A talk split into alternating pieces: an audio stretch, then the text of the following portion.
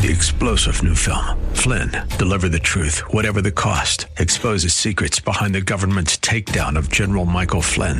Flynn knew what the intel world had been up to. He ordered the first audit of the use of contractors. This set off alarm bells. He told the truth. He was the most dangerous person for Donald Trump to hire. They had to get rid of Flynn. Flynn, deliver the truth, whatever the cost. Available now. Watch it today. Go to salemnow.com. Salemnow.com. More than 44 times in the Gospel of John, Jesus is identified as being one sent by God. And Jesus recognized that. He spoke continually of wanting to do and doing the will of God. With us, our obedience to the Lord is kind of like spasmodic. Sometimes we're on the money, sometimes we're not.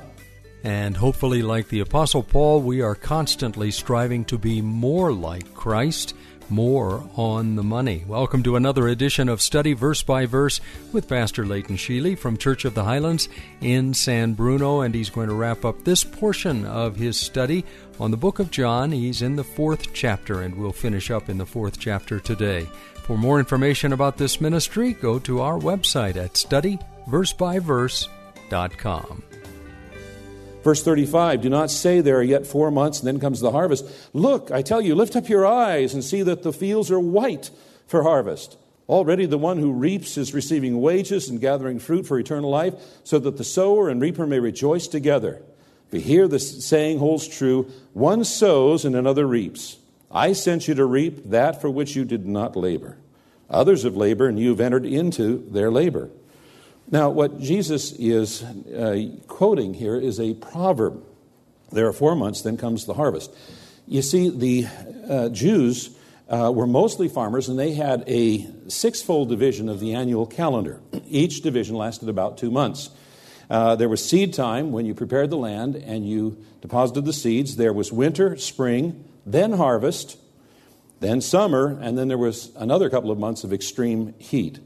And so, what Jesus is saying here is it usually takes a minimum of four months between the time that you plant the seed and you harvest.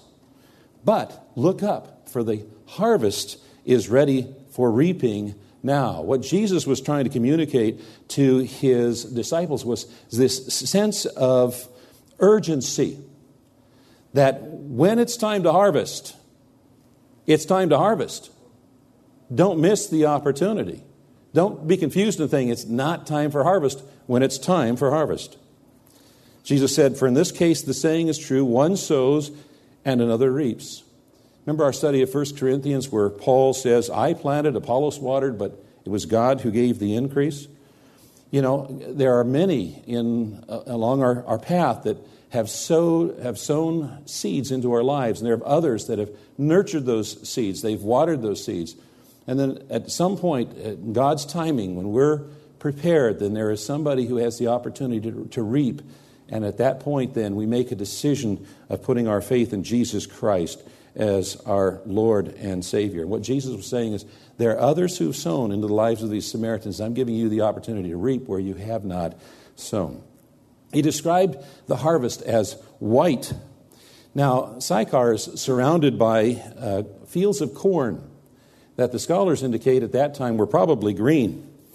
And uh, so, why would he describe the harvest as white? Well, H.V. Morton has a interesting observation about this. He himself was sitting at the spot where Jacob's well is, and as he sat there, he saw people coming out of the village and starting to climb the hill. And they came out in batches of people, and they were all wearing white robes and those white robes stood out in contrast to the land around them and the sky. And so it may have been at this very moment in our biblical narration that people started streaming out of the city to come and meet Jesus at the well. And they dressed in their Samaritan white uh, garments, is what Jesus was referring to when he said, The harvest is, is white. They are white to harvest. Now, although the Samaritans had not yet reached the well, Jesus already knew the condition of their heart, that some were ready to receive salvation. And that's also an indication that Jesus Christ was God, because only God knows a person's heart. Only God knows when a person is, is, is ready. So the passage really teaches us a couple of things. It, it teaches about uh, opportunity, that, that there are times in a person's life when they are exceptionally sensitive to and ready to respond to God and the gospel. And so we must always remain alert and responsive to those opportunities when they arise so that we can enjoy the fruit of the harvest. So we need to always be alert for opportunities to reap. And we must also take every opportunity to sow. Every one of us should be sowers and reapers. You know, some people who have the gift of reaping and, and have the privilege of seeing many people receive Jesus Christ, sometimes they can tend to take credit then they tend to dismiss the investment that's been made by others before them. Because before that person is ready to receive Jesus Christ as Lord and Savior, there have been many people in their life who have planted seeds and who have nourished that growing desire to have a relationship with God. And there are many times when people sow and people nourish towards the kingdom of God and they don't get to see the, the results of their labors.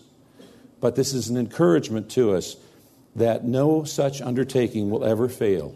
If we don't get to see the results of the seeds that we've planted, others will. Verse 39 Many Samaritans from that town believed in him because of the woman's testimony. He told me all that I ever did. So when the Samaritans came to him, they asked him to stay with them, and he stayed there two days. And many more believed because of his word. They said to the woman, It's no longer because of what you said that we believe, for we have heard for ourselves, and we know that this is indeed the Savior of the world. After the Samaritans had, been introduced to Jesus Christ, they wanted his company. He wanted as much of his company as he could spare for them. They continued to ask him to stay, it, it, it says. They, uh, they wanted to learn more about him, they wanted to hear more of what he had to say. You know, it tells us that others may lead us to have an opportunity to open a relationship, a friendship with Christ Jesus. But we must claim and we must invest in and we must develop that relationship for ourselves. And then they said Jesus was the Savior of the world. He was the Savior of the world. He saves people. He does it in so many ways. One of the ways that He saves people is to break the chains that bind people to their failures of the past. That's what he did in the case of this woman. In fact, she's an, an excellent example of God's saving power. You know, I bet you that there were people in that town who looked upon this woman and said, There's somebody that is beyond any hope of salvation. That person is lost. And I'll bet you there are people that each of us have a tendency to look at, and we draw that conclusion ourselves. We look at them and say, Oh, that person is beyond God's salvation. It'll never happen. It'll never happen. But Jesus came and rescued her. He enabled her to break the chains that bound her. She, he enabled her to break the shame and the guilt of her past and to give her an opportunity for a new future, not only in this world, but also in the world to come. He is the Savior of the world. Now, we also are reminded in this story one of the great truths of, of Christian life, and that is that the best argument for Christianity is sharing a personal Christian experience. Now, there are times when we need to argue with people, we need to debate with people, we need to uh, confront people's misgivings and misunderstandings, things that they have been told uh, that are not true. But the best persuasion is when we're talking with somebody, we say, I know Jesus, and I know what Jesus can do. Let me tell you what I was before Jesus, and let me tell you what I am now. And if Jesus can do this for me, give him a try. Maybe he'll do something like that for you as well. You know, there are times in people's lives when they're particularly open for reaping, when they're particularly open for harvest. As they go through day to day activities, they're usually pretty closed. They're on a treadmill, they don't have time for distractions. But sometimes things happen in life that are not expected. Um, and it causes people to stop and to think.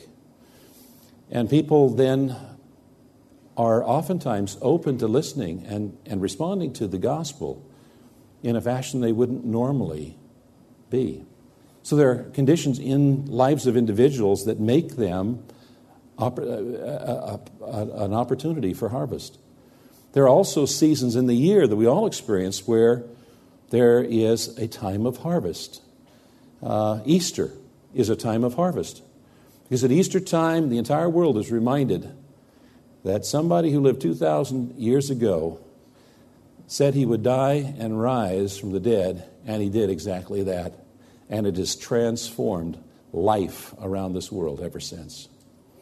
And people at that time are listening as they might not at any other time of the year. And another time of the year that people are open is Christmas. We celebrate the birth of the Savior, and everybody hears the message of Christmas. And it's a time where people get off the treadmill of life and they have an opportunity to slow down and think about the bigger picture. I, I always enjoy this season of the year. After the Christmas uh, celebrations are done, I, I like to get away and have time to reflect on the previous year and to think about the year to come. It's a time when people are, are open for listening to the gospel and sometimes responding to it. And we as a church family don't want to miss the opportunity when harvest time comes. And that's why we as a team, as a family, we pre- prepare and present the gospel in so many different ways. Now, I want to challenge you to consider this Christmas season as a time of harvest and to be particularly alert for opportunities that God brings across your path to share the gospel with them, to invite them to a presentation of the gospel through one of the events of the church. Amen. And I'm sure some of you are scratching your head and asking yourself, didn't they know that this message was uh, shared in the month of December? Yes, but it's just a small portion of the uh, bigger study in the book of John that uh, we're extending over a number of weeks here on Study Verse by Verse. And of course, that truth about sharing the gospel to people at certain times of the year because they're perhaps more sensitive then uh, is accurate, but we should always be prepared, as it says in 1 Peter 3:15, to make a defense to anyone who asks you for a reason for the hope that is in you, not just the reason for the season. If you'd like more information about this ministry, please go to our website at studyversebyverse.com. That's studyversebyverse.com. Pastor Layton We'll move into the fifth chapter of John when we come back at the same time here on this same station, and I hope you can join us. Additional details about Church of the Highlands are available on their website at churchofthehighlands.org. We'll be back tomorrow at this same time, and Pastor Layton will open the Word of God and we'll study verse by verse.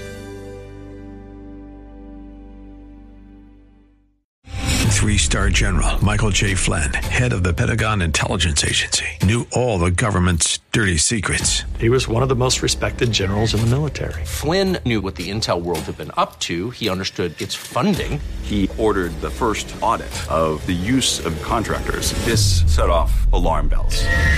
The explosive new documentary, Flynn, Deliver the Truth, Whatever the Cost, uncovers the facts behind this scandal. Flynn told the truth. He was the most dangerous person for Donald Trump to hire. I find out the worst enemy that I'm going to face in my life is right here in America. They took my assessment and they wanted me to change it. And I was like, I'm not changing it. They had to get rid of Flynn with in depth interviews, archival footage, and never before seen personal records of the man behind the headlines. I just felt like I was drowning. Flynn, deliver the truth, whatever the cost. Available now. Watch it today. Go to salemnow.com. Salemnow.com.